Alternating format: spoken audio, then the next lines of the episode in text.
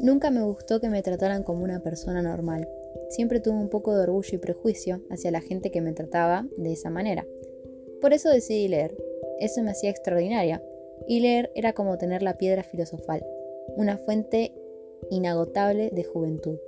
Por ahí me convertí en un alquimista al haberme empapado tanto de literatura. Sentía que me sumergía en un mar de monstruos, donde todo me atraía, todo me gustaba. Por ahí me sentí invisible, pero eso era una ventaja. El mar de monstruos me empezó a quedar chico, así que hice un viaje al centro de la Tierra y me encontré con un país de las maravillas. Por ahí se convirtió en una obsesión perversa, pero comencé a escribir. Y ese fue como mi luna nueva. Y así empezó mi maravillosa aventura para hacer todo excepto normal.